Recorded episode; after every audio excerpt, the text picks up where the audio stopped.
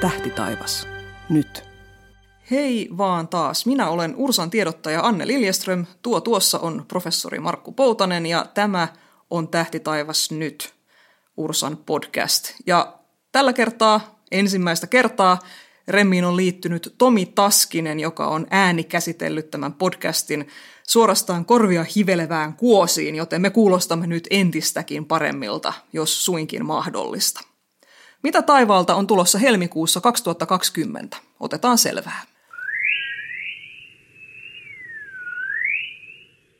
Luodaan ensin katsaus tähän taivaallisen näyttämön taustaan, eli tähti taivaaseen. Millainen on helmikuisen yön taivas, Markku Poutanen? Kyllä, jos tässä vielä kiirettä pitää ja heti kun pimeitä tulee, niin näkee tämän talven taivaan. Ja sitten kun myöhemmin illalla ja yöllä menee ulos ja katsoo, niin sieltä alkaa näkyä näitä kevään merkkejä, kevät-talven taivasta. Eli talvea ja kevään merkkejä, molempia. Ja ennen kaikkea tämä talven taivas on se hieno ja komea, että nyt jos tässä helmikuun aikana näitä selkeitä kuulaita iltoja vielä ilmaantuu, niin sinne vaan katsomaan. Olisiko se nyt vielä niin kuin viimeisiä hetkiä vai vieläkö maaliskuussa ehtisi? No vielä maaliskuussa alkupuolella ehtii, mutta ne illat rupeaa valostumaan tavattoman nopeasti. Ja tässä on oikeastaan kevät-talvella juuri se käänteinen ilmiö, kun syksyllä aina pimeän tullen se tähtitaivas näkyy suunnilleen samassa asennossa, koska pimeys tulee aina aikaisemmin ja aikaisemmin, niin nyt tässä kevät-talvella käy täsmälleen päinvaston. Eli se muutos näyttää hirvittävän nopealta, että jos siinä on semmoinen viikon parin pilvisyysjaksoja taas menee katsomaan, niin tuntuu, että tähän on muuttunut ihan tämä tähtitaivas taas erinäköiseksi kuin mitä se oli sitten muutama viikko aikaisemmin. Mitä kuvioita, tähtikuvioita sä luonnehtisit, että on nyt nimenomaan niitä talvitaivaan kuvioita? Orion, Orion ja Orion. Se on ehkä se, se, on ehkä se kaikille, kaikille tutuin ja tunnetuin kuvio siellä etelässä, tämä tiimalasi. Sitten sieltä Orionista alas vasemmalle on tämä taivaan kirkkain tähti Sirius ja sitten siinä on niitä muita kaksosta ajomiestä, pientä koiraa, härän kuviota. Nämä kaikki näkyy siellä – ne pikkuhiljaa alkaa sitten kiertyä sinne lännen suuntaan, mutta kyllä tässä helmikuun aikana on vielä ihan erinomainen mahdollisuus kaikkia näitä siinä illan tunteena katsoa. Sä mainitsit Orionin ja nyt on pakko vähän puhua Betelgeusesta, joka on siis Orionin tämän tiimalasimaisen tähtikuvion vasemman ylänurkan punertava tähti, näin pohjoiselta, pohjoiselta pallonpuoliskolta katsottuna. Siitä on nyt puhuttu paljon, että se on himmentynyt voimakkaasti. Koko vuoden vaihde ainakin tietyissä piireissä on tästä kohistu ja pöhisty. Oletko itse huomannut sen himmenemistä? Kyllä, se siellä himmeämmätä näyttää. Ja se on tosiaan se on himmentynyt niin paljon, että sen ihan paljon silmikin huomaa, että sitä ei tarvitse sillä tavalla eh, millään mittarilla mitata. Toki tietysti se vaatii nyt sen, että on jonkinnäköinen käsitys ja mielikuva siitä, kuinka kirkas se on ollut.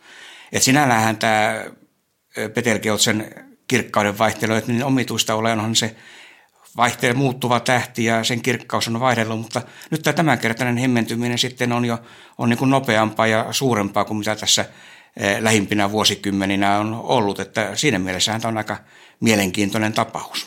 Tämä, mulla tuli tästä mieleen, että ihmisellähän on hyvin lyhyt muisti politiikassa ja muissakin asioissa, ja tuossa 2009 Betelgeuse oli viimeksi isosti tapetilla, koska silloin huomattiin, että sen läpimitta oli kutistunut aikaisemmasta. Ja, ja silloin puhuttiin kovasti siitä, että nyt se kuulkaa on, on räjähtämässä supernovana ja mahdollisesti on vaarallinen meille ja muuta tällaista. Mä luulen, että meillä on tällaisessa kollektiivisessa muistissa vielä se, että varokaa Betelgeuse. Ja nyt kun se on taas sinänsä itselleen luontaisella tavalla himmentynyt – niin nyt me ollaan tällaisessa supernova-valmiudessa tässä kaikki kollektiivisesti. Kyllä, ja kosmisessa mittakaavassa kyllähän se kohta tulee. Sanotaan, että jos on seuraavan 100 000, 200 000 vuoden kuluessa poksahtaa, niin se on ihan kohta ja nyt. Mutta tosiaan se, mitä me tällä hetkellä tiedetään, niin ei se nyt tällä vaalikaudella tule, ja, ja sen jälkeen sitten tämä muisti taas nollautuu. Aivan, eli, eli ehkä vallitseva konsensus on se, että se ei ole jo räjähtänyt ja että valosignaali olisi meille siitä tulossa. Koska Betelgeuse on 640 valovuoden etäisyydellä, niin periaatteessa sehän olisi saattanut jo räjähtää. Tai että se tapahtuisi huomenna, että kyllä se pikemminkin siellä 100 000 vuoden päässä sitten on se supernova. Tähän väliin pakko vinkata. Öö, meille tulee puhumaan Betelgeusesta, massiivisesta tähdistä ja supernovista ylipäätään. Erkki Kankare Turun yliopistosta puhumaan Ursan esitelmään 31.3. ja YouTubesta löytyy sitten myöhemmin tämä esitys. Ainakin tällä hetkellä tämä on aikataulu, ellei jotain tapahdu, niin kuin aina saattaa tapahtua. vielä tästä talven tähtitaivaasta Sirius, tämä taivaan kirkkain tähti heti auringon jälkeen tietysti, sitä usein ihmetellään, että et, et miten se on, kun se jotenkin, joku on verrannut sitä jopa diskopalloon, että siinä näkee eri värejä ja se tuikki ja loimottaa oikein hirveästi. Mm, kerrattaisiko vielä, että mi, miksi se näyttää niin erilaiselta kuin moni muu tähti? Tässähän tilanne on sitten päinvastoin kuin Betelgeusissa, missä tämä kirkkauden vaihtelu johtuu tähdestä ja Siriuksesta taas, niin se kirkkauden vaihtelu johtuu maan ilmakehästä – Eli Sirius näkyy siellä hyvin matalalla, nimenomaan Suomesta nähtynä se on matalalla siellä lähellä taivaan rantaa. Ilmakehä on rauhaton, se taittaa valoa, se heiluttaa sitä tähden kuvaa siellä. Ja Sirius kun on niin kirkas, niin sen, sen huomaa helpommin sitten näitä himmeillä tähdillä ja sillä tavalla tämä ei ole niin silmiinpistävää kuin tällä Siriuksella. Jos Sirius näkyisi korkealla taivaalla, niin eihän se olisi tuommoinen tuikkivainen, mutta kun on, on tämmöinen hieno tammikuinen pakkassää, niin kuin tässä mm-hmm. menneenä kuukautena on ollut, mm-hmm. niin siellä, siellähän se tuhikkii sitten pakkasessa. Eli johtuu ihan ilmakehästä tämä Siriuksen välke. Mutta mistä ne eri värit tulee siihen? Se johtuu ihan siitä, että tämä, nämä tuikkiessaan, niin siellä myös sitten nämä eri värit tavallaan hajoaa ikään kuin spektriksi ja siellä sitten osa osuu silmään ja, ja sen takia sitten välillä nähdään punaista ja välillä sinistä. Ja kyllä se näkyy oikeastaan näissä muissakin. Hyvä esimerkki on, katsotaan vaikka pienellä kaukoputkella Venusta. Sehän ei sillä tavalla tuiki, vaikka se on kuinka kirkas, mutta kyllä sielläkin sitten ne, e, valo hajoaa väreihin, kun sitä katsoo tämmöisellä suurennuksella, että se on ihan tämän ilmakehän tait, tuota, taittumisilmiöstä johtuva asia. Ja kertauksena vielä se, että tosiaan Venus he, heijastaa auringonvaloa ja, ja Siriuksen valo tulee siitä tähdestä, mutta että valkoisessa valossa on ikään kuin kaikki värit. Et sillä lailla se voi, niin kuin auringonvalo voi hajota sitten sateenkaaren väreihin. Näin väännämme rautalankaa tässä. Mutta Venuksen mainitsit jo, ja sehän on edelleen taivaalla, iltataivaalla tosi komeena. Oikein huomiota herrat. Eilen viimeksi näin ja oikein löi kasvoille sieltä, että onpa se todellakin kyllä kirkas. Joo, ja vielä paranee tässä maaliskuulle mentäessä ja näkyy koko kevään, että kyllä luulen, että eiköhän tässä kevääseen mennessä jokainen se on ehtinyt siltä iltataivalta bongaamaan. Kyllä se niin kirkas on, että ei sitä kerta kaikkiaan voi olla huomaamatta. Mitäs muut planeetat helmikuussa? No, pikkasen huonosti ja pikkasen paremmin. Siellä on Merkurius on semmoinen mielenkiintoinen tapaus. Merkurius näkyy aina vilahtaa sillä pari viikkoa kerrallaan, sitten taas katoaa sinne auringon suuntaan. Nyt tässä helmikuun alussa alkupuolella, niin kannattaa sitä Merkuriusta yrittää bongata tuolta iltataivaalta. Mars alkaa näkyä huonommin ja huonommin, se alkaa olla menetettyä tavaraa tältä keväältä. Jupiter alkaa näkyä pikkasen paremmin aamutaivaalla, mutta alas ja matalalle jää.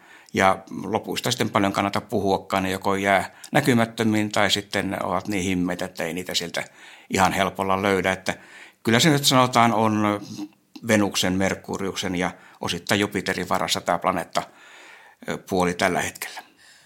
Merkuriuksella on tämmöinen hetki, joka kuulostaa hyvin juhlalliselta, nimittäin suurin itäinen elongaatio 10. päivä helmikuuta, joka tarkoittaa siis mitä? Tarkoittaa sitä, että maasta nähtynä se on kauimpana auringosta. Ja Merkurius, kun se kiertää varsin nopeasti auringon ympäri. Se tarkoittaa sitä, että se jo aika nopeasti tämän suurimman itäisen elongaation sen mm. jälkeen, niin alkaa lähestyä auringon suuntaan ja sitten painuu sinne jo iltataivaalla sitten tänne hämärtyvään iltaan niin, että sitä ei enää löydä sieltä. Että tuossa sanotaan helmikuun toisella viikolla, viiden ja, viidennen ja 15 päivän välisenä aikana suunnilleen voi olla ne parhaat hetket yrittää sitä Merkuriusta sieltä matalalta auringonlaskun suunnalta etsiä. Se on ihan kyllä riittävän kirkas, että ei se, ei se siitä ole kiinni, etteikö sitä näkisi. Ongelma on se, että taivas on vielä sen verran vaalea, että sitä on hirveän vaikea sitä vaalealta taivaalta löytää. Ja siellä horisontin suunnalla on usein kaiken näköistä pilveä ja epäpuhtautta, mikä ehkä saattaa sitten vielä sitä viedä näkyvistä, eikö näin ole? Kyllä, kyllä joo, se yleensä sitten siellä taivaanrannalla, ei siellä paljon tarvitse sitä töhkää olla, niin se jää sinne sen, sen taakse, tai sitten on vähän korkeampia puita tai rakennuksia ja sitten ne ei näy sieltä takaa, että parasta olisi mennä ja löytää semmoinen paikka, missä näkyy ihan tuonne horisonttiin saakka ja sitten odotella semmoista sopivan selkeää iltaa, jolloin siellä lännen suunnalla ei sitten ole mitään muuta, näkyy ihan, ihan taivaanrantaan saakka selkeänä. Ja noin puoli kuuden jälkeen illalla 5-15 päivä helmikuuta suunnilleen silloin semmoinen nyrkkisääntö on, että vajaa tunti auringonlaskun jälkeen, silloin se on vielä riittävän korkealla, muutaman asteen korkeudella siellä, että se näkyy ja kuitenkin sitten on jo sen verran hämärää, että se sitä löytyy. Suurin ongelma on juuri siinä, että sen sieltä silmiinsä saa osumaan, että se, se tuppaa hukkumaan sinne vaaleelle taivaalle. No ilmakehää on tässä sivuttu jo jonkun verran. sielläkin tapahtuu asioita, helmikuussa. Mitkäs on helmikuulle tällaiset tyypilliset ilmakehän ilmiöt?